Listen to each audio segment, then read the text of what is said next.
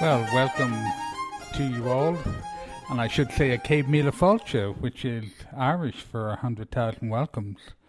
And before we get started, I'd like to welcome all my new listeners from 540 Silva and the Western region, and my new listeners from V Radio 1490 in Hickory to Morganton, and of course, all the listeners on 1350 WZGM, which is independent national radio. And my executive producer today is Leslie Godbold. And how are you today, Leslie? I am well. How are you, Paul? Well, uh, I'm doing quite well, and it's good to have you back because uh, I know my show will go out and be well, well produced. And uh, well, thank you. I'm glad to be back. So, uh, do you have a nice Memorial Day weekend? We did. We had. It, it was sort of a little bit quiet. I was. Um, I just gently went over to Black Mountain. I didn't get really uh, over to where they were having the memorial over there. I didn't get into it too much. I just stayed in the background because I don't have anybody in America that uh, was lost in any of the wars.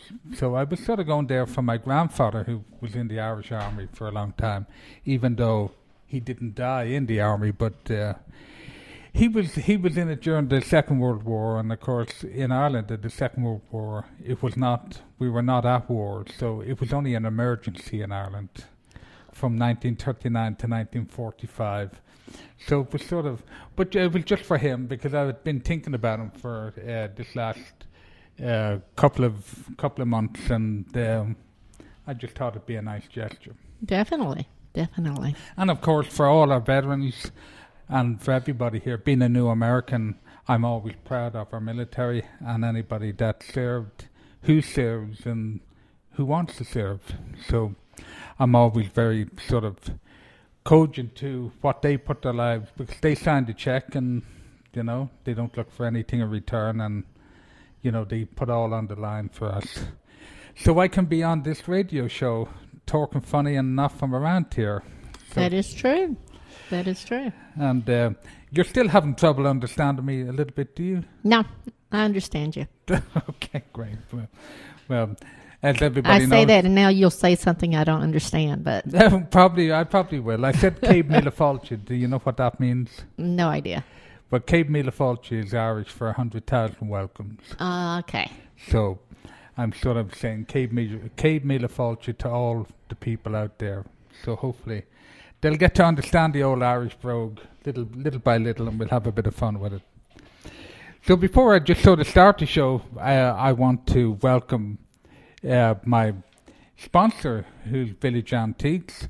Now, if you happen to be, you know, on your holidays in in the Buncombe area, and you happen to be going to Biltmore, you know, uh, house or something like that, or down at the historical Biltmore village, why don't you go and look for Village Antiques because they they really have uh, a wide range of good quality antiques of all different sizes, everything from paintings to furniture, be it American, Irish, English, and anything from jewelry to glass to pottery, silver, gold, and whatnot. So if you get a chance, go to Village Antiques, which is on 755 Biltmore Avenue and they have a website called villageantiquesonline.com.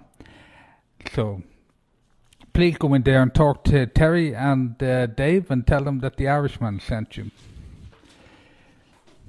Now, today is sort of uh, because I have listeners from uh, further afield, and, uh, prob- and and because they would probably have difficulty understanding me, I sort of I decided to just be a little bit easy, back into the flow of things because my uh, 1350 listeners are so used to me now. So I want to try and, and gather the rest of the people in. So if some of you have heard some of this stuff before, bear with me, and then you know we can get on. We can get on with uh, doing the important stuff. So today I'm, I want to sort of talk about a little bit about glass, and I've been threatening to do glass for a while. But there's so many different varieties of glass. You know, you have the colors like Bristol blue, and you have um, cobalt blue, which is another name for Bristol blue. You have uh, cranberry, which is my favourite. You have ruby. You have green glass, which, of course, being a bit Irish, you have to have a little bit of green. And you have black glass. Particularly in America, there's a lot more black glass and um, heavy, heavy blue, uh, sort of Wedgwood-like glass. So one of one of the people I want to talk about today um, is um, Mary Gregory. Now, Mary Gregory was born in 1856, and she died in in 1908. And she is well known for this sort of, it has been put to her name, which is Mary Gregory Glass. And it's beautiful. It can be, normally it's in, you know, it's in red, cranberry, green. Not so much in blue. I don't think she did too much in blue. I think blue came after her. And um, one of the things that she sort of perfected with her sister was this process of an, putting enamel on glass. And what she would do is that she would, in the enamel paint, she would mix in um, glass powder, you know, powdered glass into it. And then when it would be painted onto the, the side of the glass, it would then be fired. When it is fired, it would become a part of the, the glass. And if you look at Mary Gregory's stuff, you can sort of see, um, you know, one of the things that she was famous for was sort of putting, you know, Victorian children on it. And, um, but a lot of people, a lot of people seem to, uh, you know, considered that the work, the artwork that she did for that was much of a much earlier period. And of course, there was a sort of like um, there was a myth going around about Mary Gregory that that she was really an old woman. At that, uh, because she was never married, she was always Miss Mary Gregory, and uh, and the myth was that being an old woman, that she painted the children onto the glass because she never had any children of her own. Well, it's sort of I think it was sort of done by the Westmoreland Glass Company that for advertising because they began to to market her uh, glass in the 1920s, well after she had passed, and they called it the Mary Mary Gregory glass, and they you know they really pushed it. Um, they did it with um, all different colours of glass, and it went right up until about the 70s. They went in for a sort of a, a light blue type of colour glass. They put it onto black glass and they put it onto other types of stuff. Now the thing is that Mary Gregory glass is quite faked. It's fa- a lot of it is faked. Uh, the real old original stuff of hers is quite expensive. You you know they chop your hand off. Most of the glass came from Bohemia, England, or Italy. Uh, the glass itself, and it was done over here. Bohemia now is the Czech Republic, and um, her sister. You know they began it was he and her, it was herself and her sister that did this, and it became a great popular demand. The early stuff. Now, one of the reasons, one of the ways that you know if the early stuff was not faked, is that they could never really fake or reproduce the miniatures of her uh, stuff, like little goblets, little perfume bottles, little things that that could uh, be put into the, the pocket and what the women would wear or whatever. And um, it, so if you're if you're out looking for it, you just have to be very very similar to watching uh, what you're out looking for. But then Fenton and other American companies did reproduce it in a big way. Now, when we come back in the second um, part of the show, we will talk about another person that sort of uh, ties in with the Mary Gregory's. And uh, we hope that you will join us again in the second part of the show. You're listening to us on 1350 WZGM, 540 Silva. You're also listening to us on 1490 uh, uh, from Hickory to Morganton. And look forward to seeing you on the other side of the show.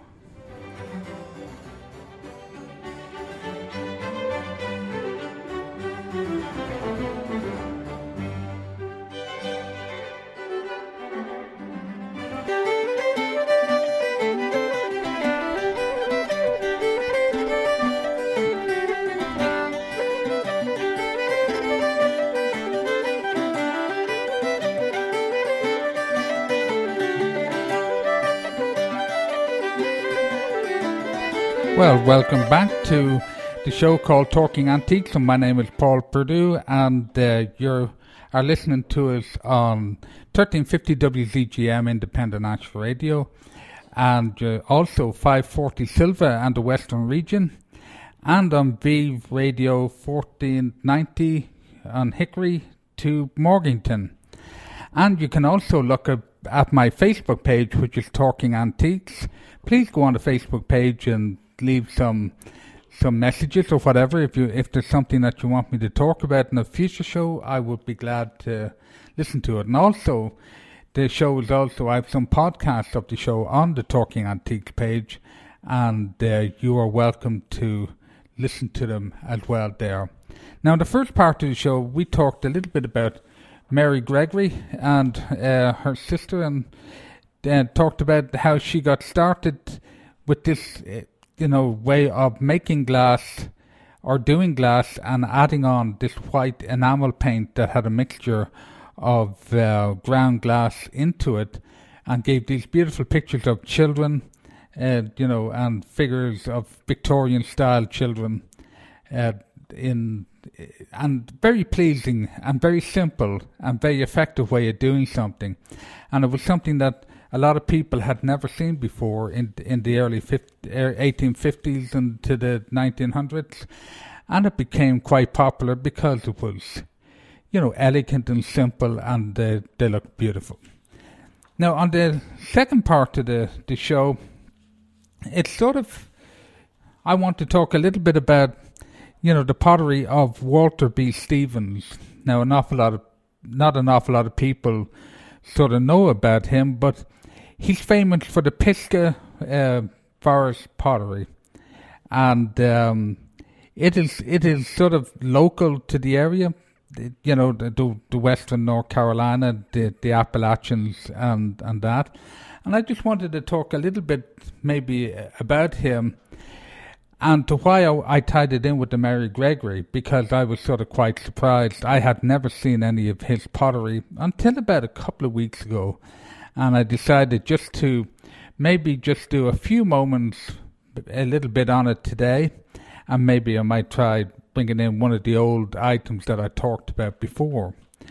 Now, he was he was basically inspired by the, the arts and crafts movement.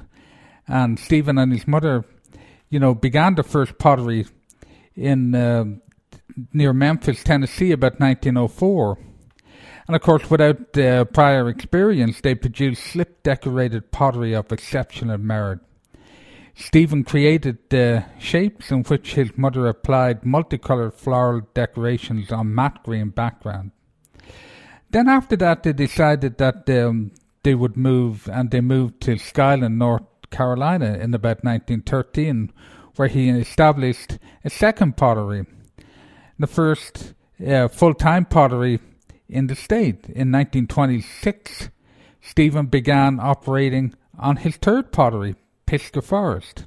Here he explored Oriental glazes and forms, pioneered the first crystallized glazes in the south, and developed his cameo ware, which resembles English wedgwood jasper However, unlike the English ware, Stephen's work was not modelled but created from hand painted multi layers of porcelain.